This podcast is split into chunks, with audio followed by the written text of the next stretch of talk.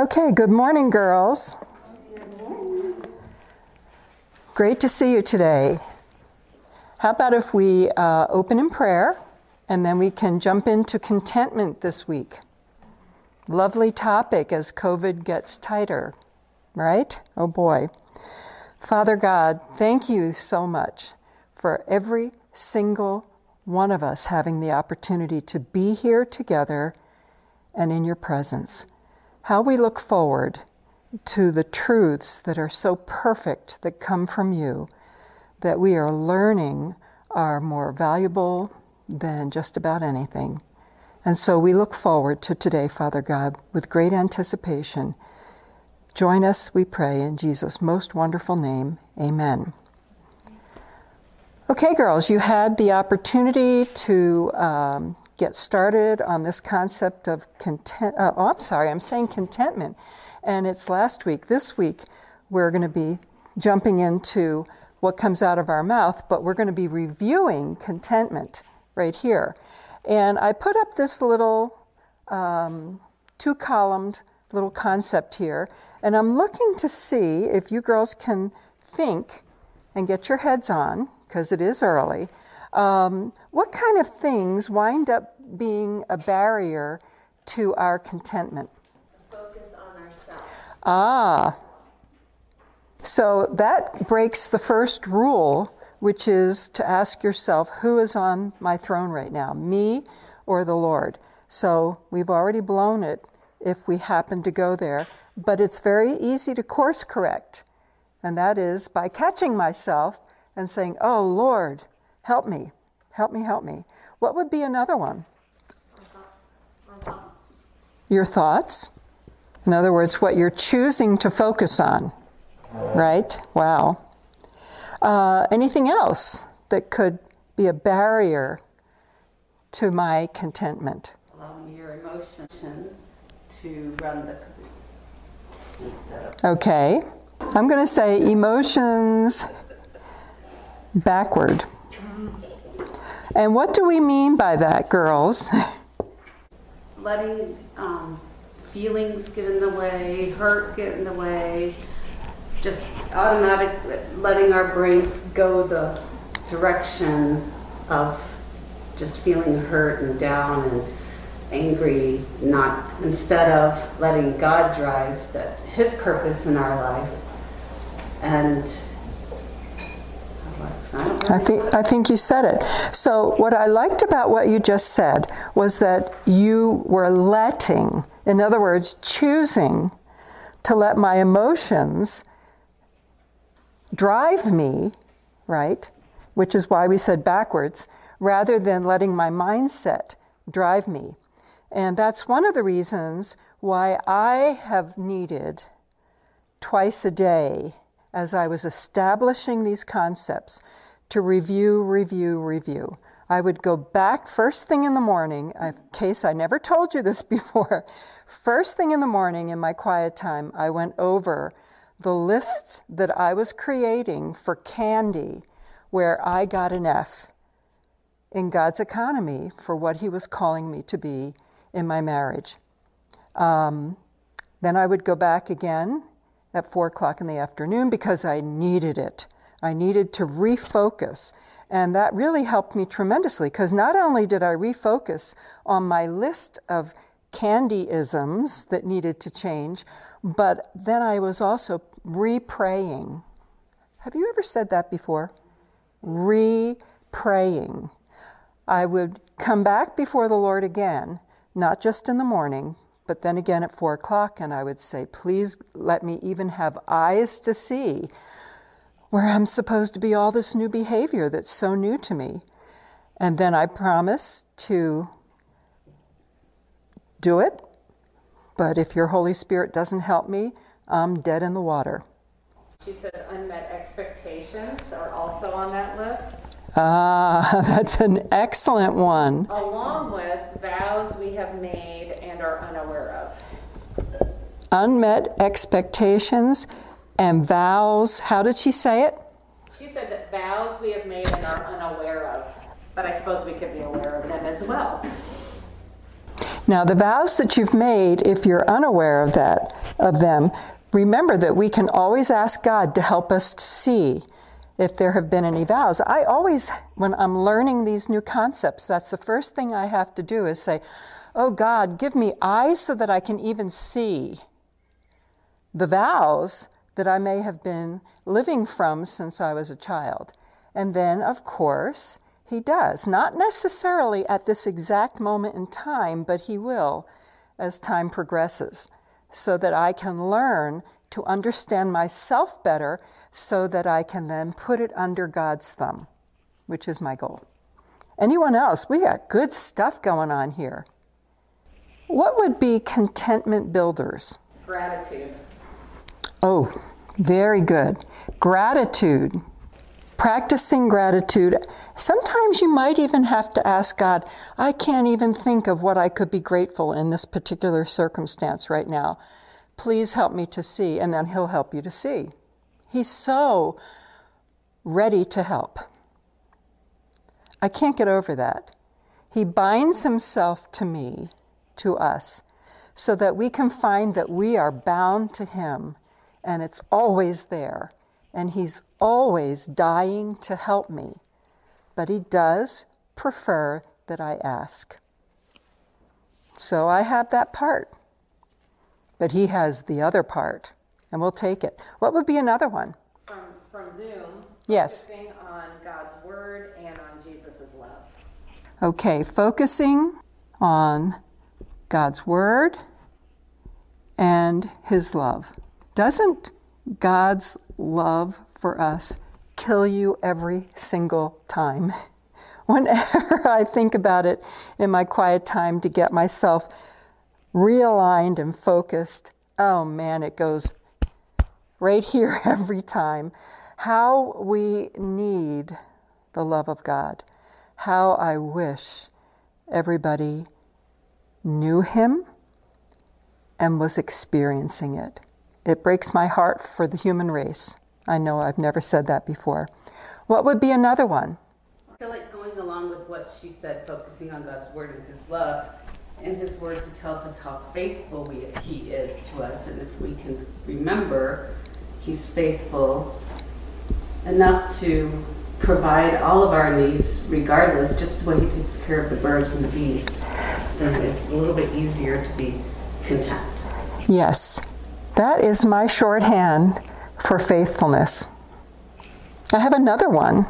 I'll just give it to you for what it's worth His righteousness. Now, since I use those words a lot, I take a shortcut and uh, for what it's worth. So, the faithfulness of God, yes. That's another one that just kills me over and over again. That I can depend on Him because He's always, always, always for me. What would be another one? When I protect my rest and my food and my exercise, when I have shifted out of the overgiving mode and pulled back, it's easier for me to be Excellent, excellent.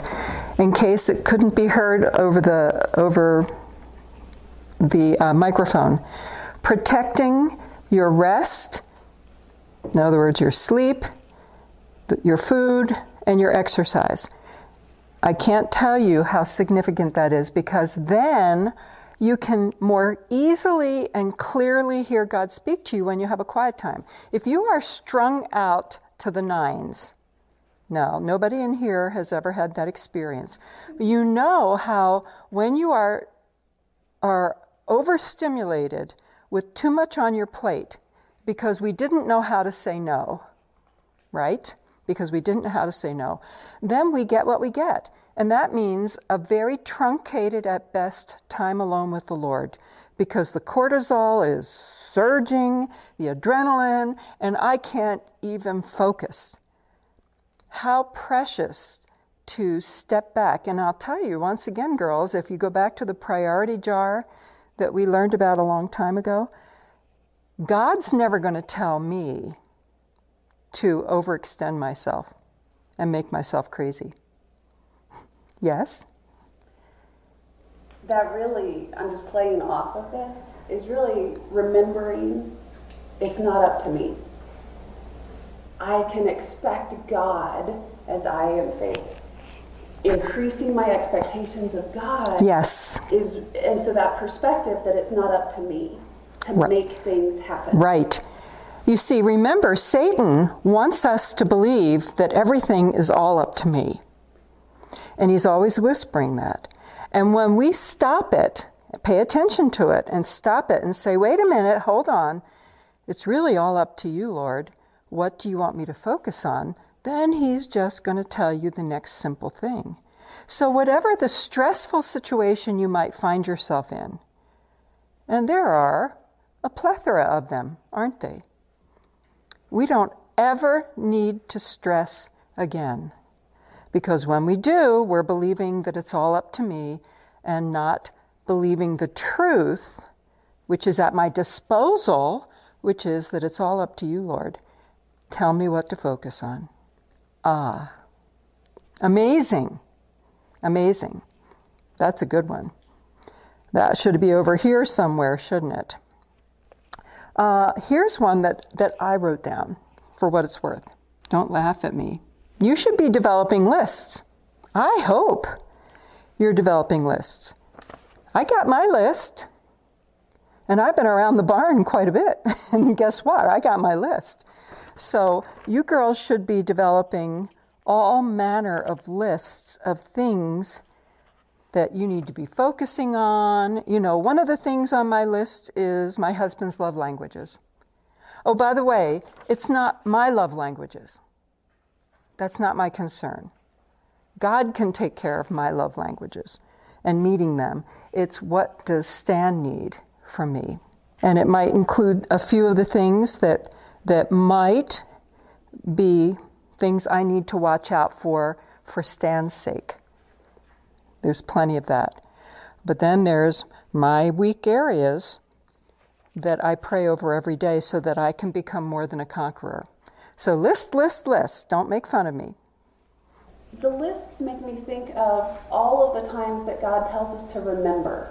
Yes, And that is a tool which is ultimately pragmatic to go, how do I choose to remember? We have to remember to remember. And the lists are just you got it. practical. It's, you know, I, I guess what we're really, really emphasizing today is how important it is to review, review, review. If we were doing um, Beth Moore's study on breaking free, she says a very easy picture to, to take in, into your mind, and that is that the, the mind has walls to it, and they, when we first start this process, are papered with the worldview.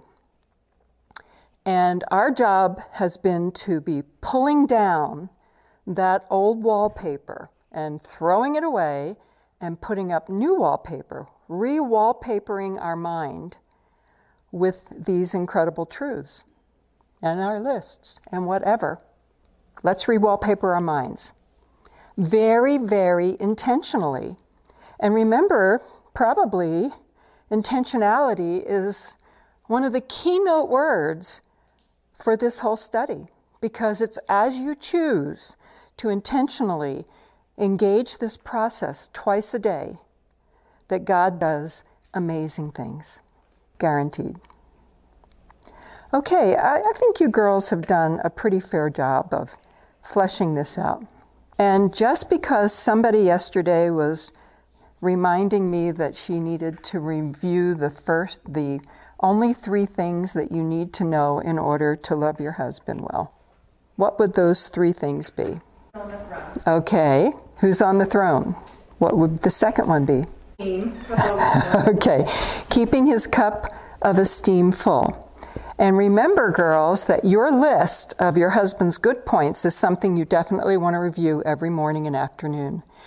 And it's what's really fun about this is to see how God is going to bring to your remembrance and apply throughout your day. It is so it's really fun because I brought my effort to review and to pray and then he does all the rest. And he has, you know, essentially 23 and a half hours to do that in the course of the rest of the day. And he does. So we can affirm him to his face, to the kids, to the kids when he is within earshot, to our friends, and to our friends when he is within earshot. And if you can um, affirm his character or his judgment, you get like, it's like superfoods. It's really, really extra impactful on our husbands if we can go there. And what is the third one? Respect. And you have a very nasty list that you can refer to for that, since we're talking about lists, and that's that awful lesson four disrespect list. And I would encourage you to look at that every day. Doesn't take more than a few moments to run through it, but it helps you to remember oh, that's right, yuck. Help me, Lord, not to do that. So, and then going on to reflecting once again in your own husband's situation how would he feel most respected? So, if you have to do a little review of lesson five and some of the words that we were using for that, go for it. Probably the verse that will be, that we've been trying to memorize, that would be very um, well associated with lesson nine would be Philippians 2, 3, and 4. You girls can recite it with me. Do nothing out of selfish ambition or vain conceit, but in humility consider others more important than yourself. Each of you should look not only to your own interest, but also to the interests of others. Okay, just thought you might like to think about that. Um, one last thing. If we go to your husband's love languages, now the first thing that should come to your mind are your husband's love languages, what they are, because that is our goal to be there for our husband within that area. How many of you, have any of you, noticed uh, a particular way that you can love your husband better in his particular love languages? Yes? To um, physical touch and definitely being more of a listener. Well, what are his love languages? Wait a minute. My brain's not there right now. But I know it's words of uh, It sounds like it's words of affirmation. affirmation. Physical touch, isn't that the right Yep. way? Of Mhm. Affirmation, physical touch, Yep. and acts of service. Or gifts. Oh, okay. Okay. Good for you. That one is really nice for you. But you have to remember to be there for him. You know, I was sharing with someone the other day about touch, non sexual physical touch, because that's my husband's, one of his main love languages. And it's not mine. Now, what do you do? How do you become better about that? Now, if any of you are by nature a real toucher, and you know, this is once again the sort of thing that to a certain extent is a pattern that you received from growing up. And I grew up in a touchless family. So I'm doing really good compared to where I grew up from. But um, there are just six or seven different times of the day where my husband and I have developed the habit of a hug or a snuggle or a kiss or, or a whatever that's physical touch. And it's saved my bacon. These are five or six times in the course of the day that we will develop always a touch. And then Stan's happy, and I didn't screw up. so if anyone has my problem, that's a hint.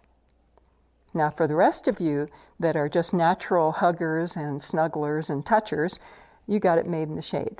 Maybe you share the same one. Um, so, when it comes to um, words, what did you say you've been doing? Trying to put, be more of a listener to and listen to him talking, and he gets very frustrated if I even say the slightest word over him. I have Ah, to really be, and then he will pause, and I think I can speak, but he's really not finished. So I'm having to learn to pay closer. so you're paying attention to your husband. Yeah. and you're seeing that that wasn't long enough, he's going to say something else.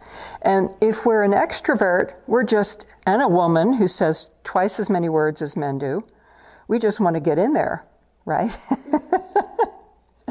All this stuff. Oh, you're just giving us ammunition for today's lesson, aren't you? Especially when the kids are asking questions and they're asking to both of us.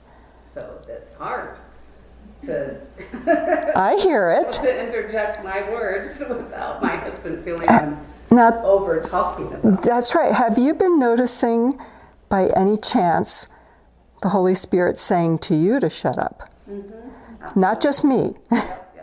shut up, Candy, shut up. And then it's like, I shut up. It's like, why would I go and talk when God said shut up? you know, it's just not worth it. Now, it might take a little time to get used to that.